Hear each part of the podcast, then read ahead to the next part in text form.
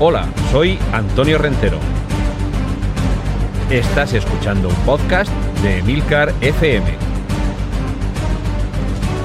Bienvenido al mundo del cómic. Bienvenido a Excelsior.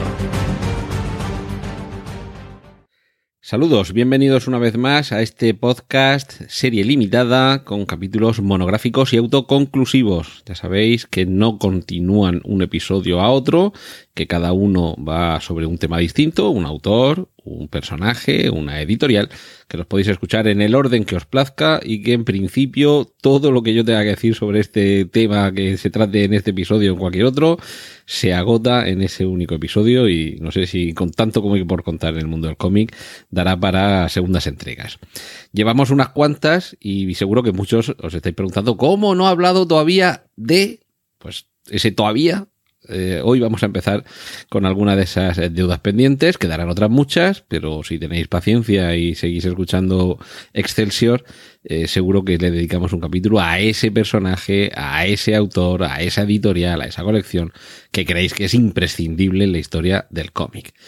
Y seguramente uno de ellos sea el que hoy nos ocupa, Tintín, la obra maestra del, del cómic en general y por supuesto de su creador, George Prosper Remy, conocido por Hergé, que por si os lo preguntáis es la pronunciación en francés de sus iniciales con el orden eh, invertido. De Georges Remy, o sea, GR, si lo, eh, si lo invertimos es RG, y en francés Hergé. Ese es el, el significado de su apodo y el nombre por el que todos conocemos al padre de Tintín. nació en el año 1907 y falleció en el año 1983 a los 75 años, dejando 24 álbumes de Tintín y unos cuantos menos de sus otros personajes también muy queridos, pero desde luego no tan populares. Las aventuras de Yo, Sete y Yoko, por un lado, y Kike y Floopy, por otro, aunque quizá algunos sí que os suene, eh, Sete y Yoko, está claro que eh, el que conocemos todos es Tintín. Un, un reportero, el, el, reportero de Le Petit Vingtième, que por cierto es como se titulaba, o sea, perdón, como se llamaba, la publicación donde comenzó a aparecer en enero del año 1929, 29, perdón. Y, hombre, se jugaba un poco con esta con esta broma de que el propio personaje trabajaba en el medio en el que se publicaban sus aventuras como una forma también de, de, mostrar la bueno un poco la, línea editorial de, aquel centro la o sea, perdón aquel centro de aquella publicación la el espíritu que podía imbuir en sus jóvenes lectores en el sentido de que este personaje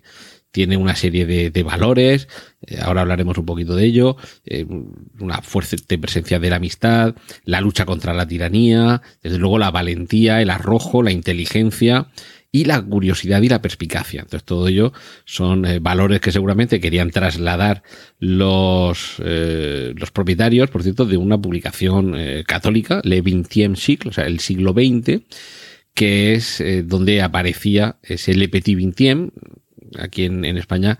podemos tener un paralelismo que seguro que os puede sonar en el caso de la publicación el diario El País y El Pequeño País, que era un suplemento infantil que acompañaba la edición dominical de ese diario. Pues algo parecido era esto del periódico, la publicación Le Vingtième siècle, el siglo XX, y Le Petit Vingtième, el pequeño XX, donde aparecían entre otros estos personajes, aunque, claro, el, la importancia que llega a tener Tintín es tal que continúa el tiempo pasando, va creciendo su fama y puede eh, tener su propia publicación, Tintín, que por cierto dejó de aparecer eh, cuando las aventuras de Tintín dejaron de ser publicadas, porque este es uno de esos casos en los que la, la historia fallece con el autor. No vamos a hacer agravios comparativos, por ejemplo, con Asterix, pero eh, en el caso de Asterix, sus historias continúan más allá de la vida de, de Goscinny y Uderzo, que son sus autores, pero en el caso de Tintín no. El propio Hergé dejó bien claro que no quería que nadie continuara las aventuras de su personaje y por eso además cuando fallece, y lo hace eh, con uno de los álbumes a medio elaborar, eh, este permanece inconcluso aunque sea publicado y es seguramente uno de los más extraños, de los más peculiares que, que pueblan este, este universo Tintín. Habría que decir, eh, hay un episodio de aquí de Excelsior que hemos dedicado a distinguir entre la línea clara y la línea chunga y es evidente que el paradigma de línea clara es Tintín. Un trazo muy limpio, muy diferenciado entre el, trazo del personaje y el trazo del fondo. Una aunque pueda haber en algunos momentos pequeñas concesiones a la caricatura, pero se trata de, intentar ser lo más fiel posible a la realidad. Son dibujos tremendamente realistas, en algunos casos hiperrealistas, hasta el punto de que, de que casi parecen auténticas fotografías. Y e, es muy posible que uno de los, de los álbumes, seguramente, algunos de los álbumes más, eh, más populares, que son los que llevan a los personajes protagonistas a la luna, eh, le queráis conceder todo el mérito a Hergé en cuanto a esa recreación del paisaje lunar, pero hay que decir que no es eh, del todo mérito del propio Hergé, porque hay un, un momento ya avanzado a su carrera que por cierto estuvo jalonada toda la carrera de Hergé de, problemas, de, ansiedad, de, crisis que le obligaban a, detener su producción pero eso se solventó llegado a un cierto punto con la creación de un estudio, como sucede con otros muchos creadores, en los que hay eh, ayudantes que van eh, perfilando algunas de las tareas necesarias para que el cómic salga adelante. Y este es el caso de Objetivo la Luna y Tintín en la Luna, esos dos álbumes que personalmente son no solo de mis favoritos, sino que creo que son de los mejores de toda la colección. Y en este caso, como decía, esos fondos lunares en concreto no son obra de la mano de Hergé, sino de Bob de Moore, escrito con dos O's. Eh, me imagino que no se pronuncia Moore, sino Moore, porque el franco-belga es lo que tiene, que no se pronuncia como el inglés. Pues este Bob de Moore, de Moore perdón, es eh, el responsable de esos eh, fondos, esos espectaculares, espectaculares paisajes de nuestro satélite, pero como vemos funciona a la perfección porque se integra en ese estilo tan, tan, tan, tan peculiar, tan importante y que marca escuela, que crea tendencia, como es el de Tintín. En cuanto al personaje, me imagino que eh, más que conocido, seguramente junto a el, ratón Mickey Superman, es posible que sea de los personajes de, de cómic más conocidos en todo el planeta. Este joven, siempre vestido con pantalones bombachos, jersey azul claro, con una cabeza redonda, redonda como una, como una pelota, con el pelo muy corto rubio y un peculiar flequillo, un peculiar tupé que desafía casi la gravedad, y permanentemente acompañado de su perro Milú, un fox terrier que tiene su propia personalidad y que más de una ocasión le mete en un lío y, también hay otras ocasiones en las que es Milú el que salva la, la jornada. Desde luego los tres personajes más característicos en cuanto a los secundarios. El capitán Haddock, sempiterno acompañante de Tintín, un marinero deslenguado, son proverbiales sus increíbles insultos enciclopédicos en cuanto a la variedad y la originalidad. Eh, y desde luego enriquecedores del lenguaje, no me voy a poner aquí a repetir ninguno, pero, pero bueno, cualquier apelativo que se os ocurra que pueda faltarte al respeto, a la consideración, palidece ante la eh, imaginación y los recursos lingüísticos de, del Capitán Haddock, que por cierto se traslada a todos los idiomas a los que ha sido eh, traducida esta obra. Luego tendríamos al profesor Tornasol. Eh, bueno, no he explicado el capitán eh, marinero, ex marinero, borrachín y, heredero, como vemos en algunos álbumes, de toda una fortuna que hace que pueda vivir mucho mejor. Y en ocasiones esa afición al, al piste, al pitraque, a empinar el codo, al levantamiento de vidrio en barra fija, le va a ocasionar más de un problema también es verdad que en algunas ocasiones va a ser algo divertido lo que suceda, pero yo creo que también esto es un poco hijo de la época. Hoy día un personaje como este sería eh, imposible que surgiera, porque muchos lo tildarían de que se está haciendo una apología del alcoholismo. ¿Qué, le vamos a hacer? El presentismo es lo que tiene y tratar de aplicar nuestros, nuestros patrones actuales a creaciones artísticas de hace décadas es eh, un ejercicio fútil. Otro de los personajes es el, eh, perdón, capitán, el profesor Tornasol, científico completamente despistado que oye menos que un gato de escayola y que precisamente los malos entendidos debido a su, a su deficiencia auditiva van a ocasionar también en momentos muy divertidos y luego además también un pequeño cascarrabias en su... yo creo que Tintín un poco por contraste es el bueno perfecto, porque muy pocas veces lo vemos enojarse, mientras que a cambio Milú tiene también sus momentos, el Capitán Haddock por supuesto, eh, en ocasiones tiene unas explosiones de furia que son, en fin, incontrolables y con, con unas derivadas bastante tortuosas. Y en el caso del profesor Tornasol, que aparentemente hay ocasiones en las que es muy dócil y muy educado y muy condescendiente, pero de vez en cuando le salta la palanca y eso también es una, una furia eh, inatacable. Hay otro personaje queridísimo que es la Castafiore, la diva, un poco una burla, algunas divas de la canción. En este caso, además, por lo visto, canta mal. Eh, y, y Trona rompe los cristales y perfora los tímpanos del capitán Haddock y dejo para el final lo mejor, los dos personajes secundarios más queridos seguramente de la historia del cómic, como son los agentes Hernández y Fernández. Yo aún diría más, seguramente de los, eh, de los más icónicos, precisamente porque a pesar de que tienen exactamente el mismo aspecto, mm, cualquiera podría pensar que son eh, hermanos gemelos, pues no, no lo son. Resulta que eh, precisamente por se llaman así, Hernández y Fernández, porque no son hermanos. Eh, en el original, en francés, eh, no sé si he dicho que Hergé es belga y por tanto francófono y, todo, de hecho decimos Tintín, pero en realidad se pronunciaría Tonton. Pero nuestros Hernández y Fernández en, en, el original son Dupont y Dupont. uno acabado en D de Dinamarca y otro en T de Toledo. Pero bueno, vamos a repasar muy someramente, tampoco nos vamos a extender mucho, muy por encima, los álbumes, álbumes que yo creo que en, mm, seguramente hay como dos generaciones. Quienes hemos visto los álbumes clásicos, esos tomos de tapadura con el lomo en tela azul y letras doradas, y los que no llegaron a ver eso como bueno, es que Hergé fallece en 1983, como he dicho, yo nací en el 70, es decir, cuando fallece yo ya tenía 13 años y llevaba años que los había visto en la biblioteca, yo no los tenía,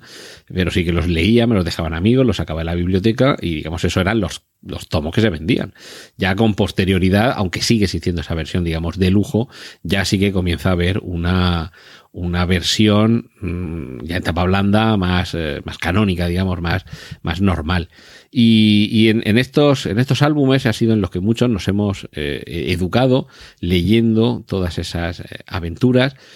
con, una,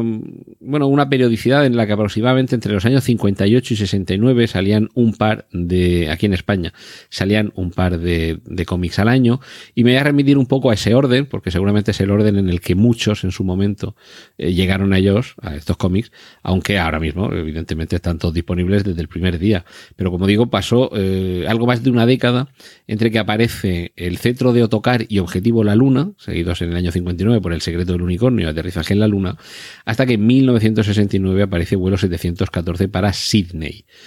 Todo esto procede de la editorial Casterman, que es la que eh, a partir del año 2001 ya los publica para todo el planeta, pero aquí en España, por ejemplo, durante casi medio siglo era la editorial Juventud la que nos proporcionaba estas aventuras. Y algunas de ellas desde luego significativas porque se continúan unas en otras o se hace referencia a, algunos elementos o aparecen algunos personajes pero tenemos una, una, infinidad de aventuras que llevan a Tintín a recorrer diversos paisajes del mundo. Desde países inventados, en el centro de Otocar, la famosa Sildavia, que por ejemplo aquí en España protagoniza una de las canciones del grupo La Unión, cuando dicen aquello del tiempo pasa tan despacio en Sildavia, se refieren al país que aparece en una de estas ficciones de Tintín. Por supuesto, eh, el viaje más ambicioso, con esos dos álbumes, Objetivo la Luna y Aterrizaje en la Luna, aunque yo creo que, que todo el mundo al final nos referimos a dos aventuras como Tintín en la Luna. Tenemos también El secreto del unicornio, que junto a algunos elementos de, otros álbumes eh, fue llevado al cine hace unos años con la producción de Peter Jackson y la dirección de Steven Spielberg, para mí en una de las películas más importantes de la trayectoria de Steven Spielberg. Es decir, alguien que tiene Tiburones, El extraterrestre, La lista de Schindler, En busca del arca perdida, eh, en fin, que no estamos hablando de un cualquiera y personalmente creo que la versión que hace de Tintín es absolutamente magistral desde el punto de vista del sentido de la aventura, que está presente en los álbumes de Tintín, eh, pasando por el, respeto eh, visual al personaje, que tuvo también una serie de dibujos animados, eh, animación tradicional, incluso alguna película en imagen real, que no dejan de ser no deja de ser curiosa la película en imagen real. Eh, también merece la pena, desde luego, ver la, serie de, animación, pero que está claro que, era muy complicado llevar esto a la pantalla. Spielberg lo solventa, además, como solo sabe hacerlo él, y personalmente hay una persecución en Sidecar con una presa, con un tanque, la persecución de unos, de unos papeles, un águila, toda esa, toda esa secuencia me parece de lo más, eh, secuencias de acción de lo más impresionante que se ha rodado en muchísimo tiempo y sí que es cierto que alguien como Spielberg es capaz de narrar con imagen, movimiento dentro del, del plano y composición de los personajes dentro del encuadre como nadie y aquí además eh, favorecido por las técnicas digitales, que no he dicho que Tintín el secreto del unicornio es una película de animación por ordenador, se ve todavía más favorecido y se disfruta enormemente. Pero bueno, decía que con esta mm, con esta línea temporal en el que iban llegando a, mediados del siglo XX los cómics aquí en España, gracias a la editorial Juventud, poco a poco los lectores iban descubriendo las aventuras de Tintín, como digo, en diversos eh, rincones del mundo. Desde la Isla Negra que nos lleva a, a Escocia, a Tintín en el Tíbet, por cierto, una historia muy personal porque eh, el personaje Chang, que debe rescatar Tintín en el Tíbet, porque en sueños ha, notado la llamada de su ayuda, tiene un cierto paralelismo, por eso digo que es de las más personales, con lo que le sucedió en esa época, en la época en la que la, previa a la que escribió esta obra, con el propio Hergé, le acuciaban unas, eh, le asediaban unas, unas pesadillas, y, de hecho él tenía un amigo de un nombre muy parecido, Shang, que, que, estuvo muchos años sin verlo porque estaba, eh, una vez que tiene lugar la revolución comunista, no puede acceder a China ni él puede salir y, era un poco, con el paso de los años, se hizo realidad lo que habíamos visto aquí en el cómic, que es esa, esa reunión años después de estos dos amigos y un poco lo que trataba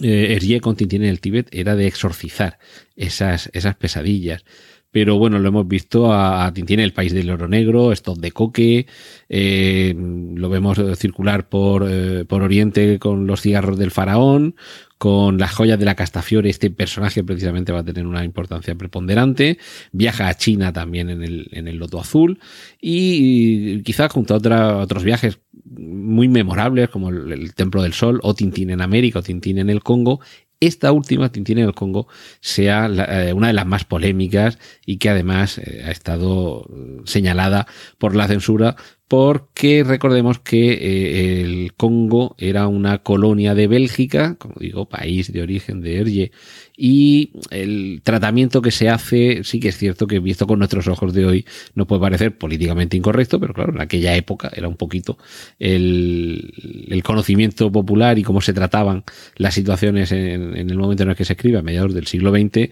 era muy diferente y por supuesto pues, puede haber algunos tratamientos, como puede haber también en cualquier obra que haya una serie de prejuicios o de lugares comunes que se utilicen sobre una etnia, una cultura, una población, que con el paso del tiempo o simplemente con la distancia nos puedan parecer completamente inaceptables.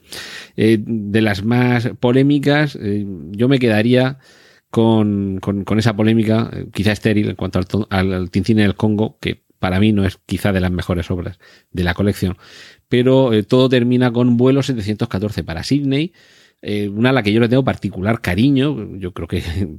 la leí docenas de veces todos los veranos cuando iba a, Moratalla, la biblioteca pública de esta localidad eh, murciana, para, para leerlo. Y, bueno, como enamorado de la serie Perdidos que soy, para mí siempre ha resultado tener una serie de conexiones más que importantes y más que casuales, lo que veíamos en vuelo 714 para Sydney y lo que veíamos en la serie Perdidos. Y, por terminar, quizá uno de los eh, primeros eh, cómics escritos, pero que tardó más en llegarnos, en una edición además que a muchos nos jorobó completamente la estantería porque tenía un formato mucho más grande, que era Tintín en el país de los soviets, en el que se veía con un estilo todavía más primitivo de lo que posteriormente veríamos en el cómic, las aventuras cargadas de cierta crítica política, eh, las aventuras de Tintín en, en la Rusia soviética, claro, estamos hablando de eh, primera mitad del siglo XX, estamos hablando de un momento en el que todavía sigue vivo el, eco de la revolución rusa y por supuesto todavía eh, está muy, muy fresco la, dominación soviética y es un, un poquito bueno, de hecho, eh, se escribe antes incluso de la Segunda Guerra Mundial. Eh, ha terminado la, Primera Guerra Mundial y la Revolución Rusa hace poco más de década y media y, por supuesto todo esto tiene una importante influencia en cómo se presenta ese país. En, en cualquier caso, todas estas aventuras, todos los cómics de, de, de Tintín nos trasladan a un mundo mágico, un mundo maravilloso, pero al mismo tiempo muy creíble. Como he dicho antes, el estilo completamente realista, aunque no deja de tener algunos elementos caricaturescos, sobre todo en, los rostros de algunos personajes, pero hace que el lector se zambulla a la perfección en un cómic además, digamos, muy ordenadito. Los, los bocadillos con los diálogos van siempre arriba, no, siempre en un lado en el que no molestan demasiado, todo muy, muy bien medido, muy milimetrado para que fluya la, narración. De vez en cuando tenemos alguna ilustración más, eh, más amplia que llena la página, pero lo normal es acudir al, formato de viñetas regulares. En ese sentido, eh, Hergé no es demasiado experimentador a la hora de, trasladar su historia a sus páginas. Y lo cierto es que casi, casi desde el principio la popularidad fue máxima y no tardó muchos años en, en tener una influencia no solo en toda eh, Europa, sino yo creo que en, todo el mundo, uno de, de, los cómics seguramente que ha gozado de una mayor difusión y que estilísticamente yo creo que ha tenido una, una mayor impronta en, en ámbitos muy diversos. De hecho, en, en, las películas de serie B o en la decoración es eh, muy habitual encontrarse elementos que están muy inspirados en el diseño del típico cohete de Tintín. Este concepto de cohete casi clásico, casi canónico, evidentemente cuando todavía no se había iniciado la carrera espacial tal y como la conocemos, pero, pero ya estaba preconfigurando, más allá de todo lo que ya los cómics de, ciencia ficción de mediados del siglo XX habían preconfigurado, pero aquí ya comenzaba a establecerse como una especie de canon el concepto de cohete. Y hoy yo creo que todos pensamos en un cohete y pensamos en el cohete con el que Tintín va a la luna. Pensamos en, en un perro de compañía que tenga su personalidad y pensamos en el Foster Milú que va siempre con Tintín. Pensamos en un personaje cascarrabias, y hombre, quizá ya no tanto, pero durante mucho tiempo el Capitán Haddock era ese paradigma. Y desde luego la torpeza de esos agentes de la ley que si llegan a resolver algo es casi de casualidad, tenía ese paradigma en los Hernández y Fernández, el típico eh, científico despistado eh, era Tornasol y por supuesto la, la, la diva Castafiore era un poco también el, el, paradigma de lo que aquí en España a lo mejor podemos identificar como Serrat Caballé en cuanto a mm, unas proporciones físicas, un, quizá Montserrat Caballé mucho más humana, no tan, no tan altiva, pero sí que teníamos una referencia en el mundo real de lo que estábamos viendo en estas viñetas. Entonces, por eso creo que no es, eh, no es desatinado decir que Erie es uno de los dibujantes de cómics que más ha influido, por lo menos en la segunda mitad del siglo XX. Y finalizo eh, una mención a Tintín y el arte alfa. Era el último álbum en el que estaba trabajando Hergé cuando falleció en 1983 y, quedó inconcluso. Como él había dejado bien claro que no quería que nadie continuara con su trabajo, así se quedó, así se publicó, acompañado de una serie de bocetos. Y desde luego es aquí, fijaos que antes he dicho que Hergé no era nada experimental, pero quizá aquí sí, quizá con Tintín y el arte alfa, precisamente porque tenía que ver con las vanguardias artísticas,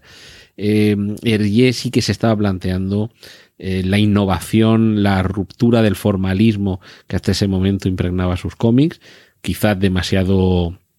no sé si encorsetado sería excesivo, pero sí demasiado eh, delimitador y quizá aquí se iba a soltar un poco eh, el pelo. El, tupé de Tintín quizá iba a salir con algún eh, estilo un poco más innovador de la cuenta,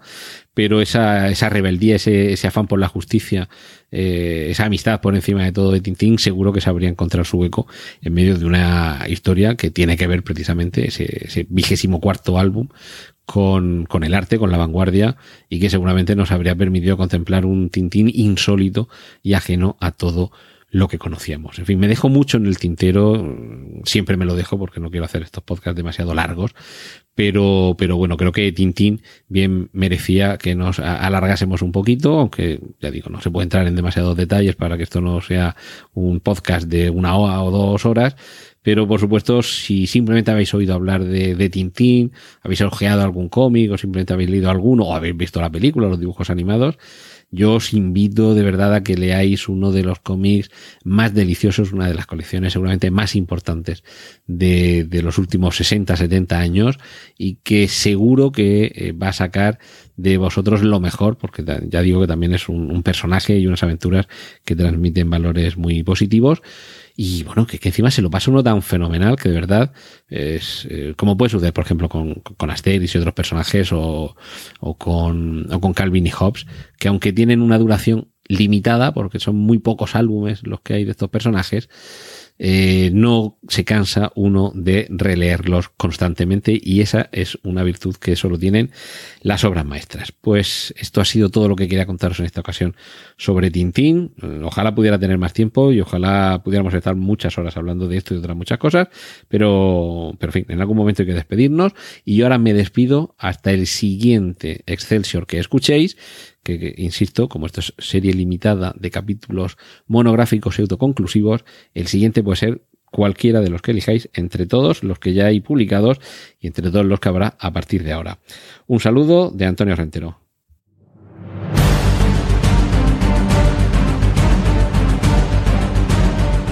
Has escuchado Excelsior, un podcast de Antonio Rentero para Emilcar FM. Puedes escuchar más episodios y contactar con nosotros en emilcar.fm barra excelsior.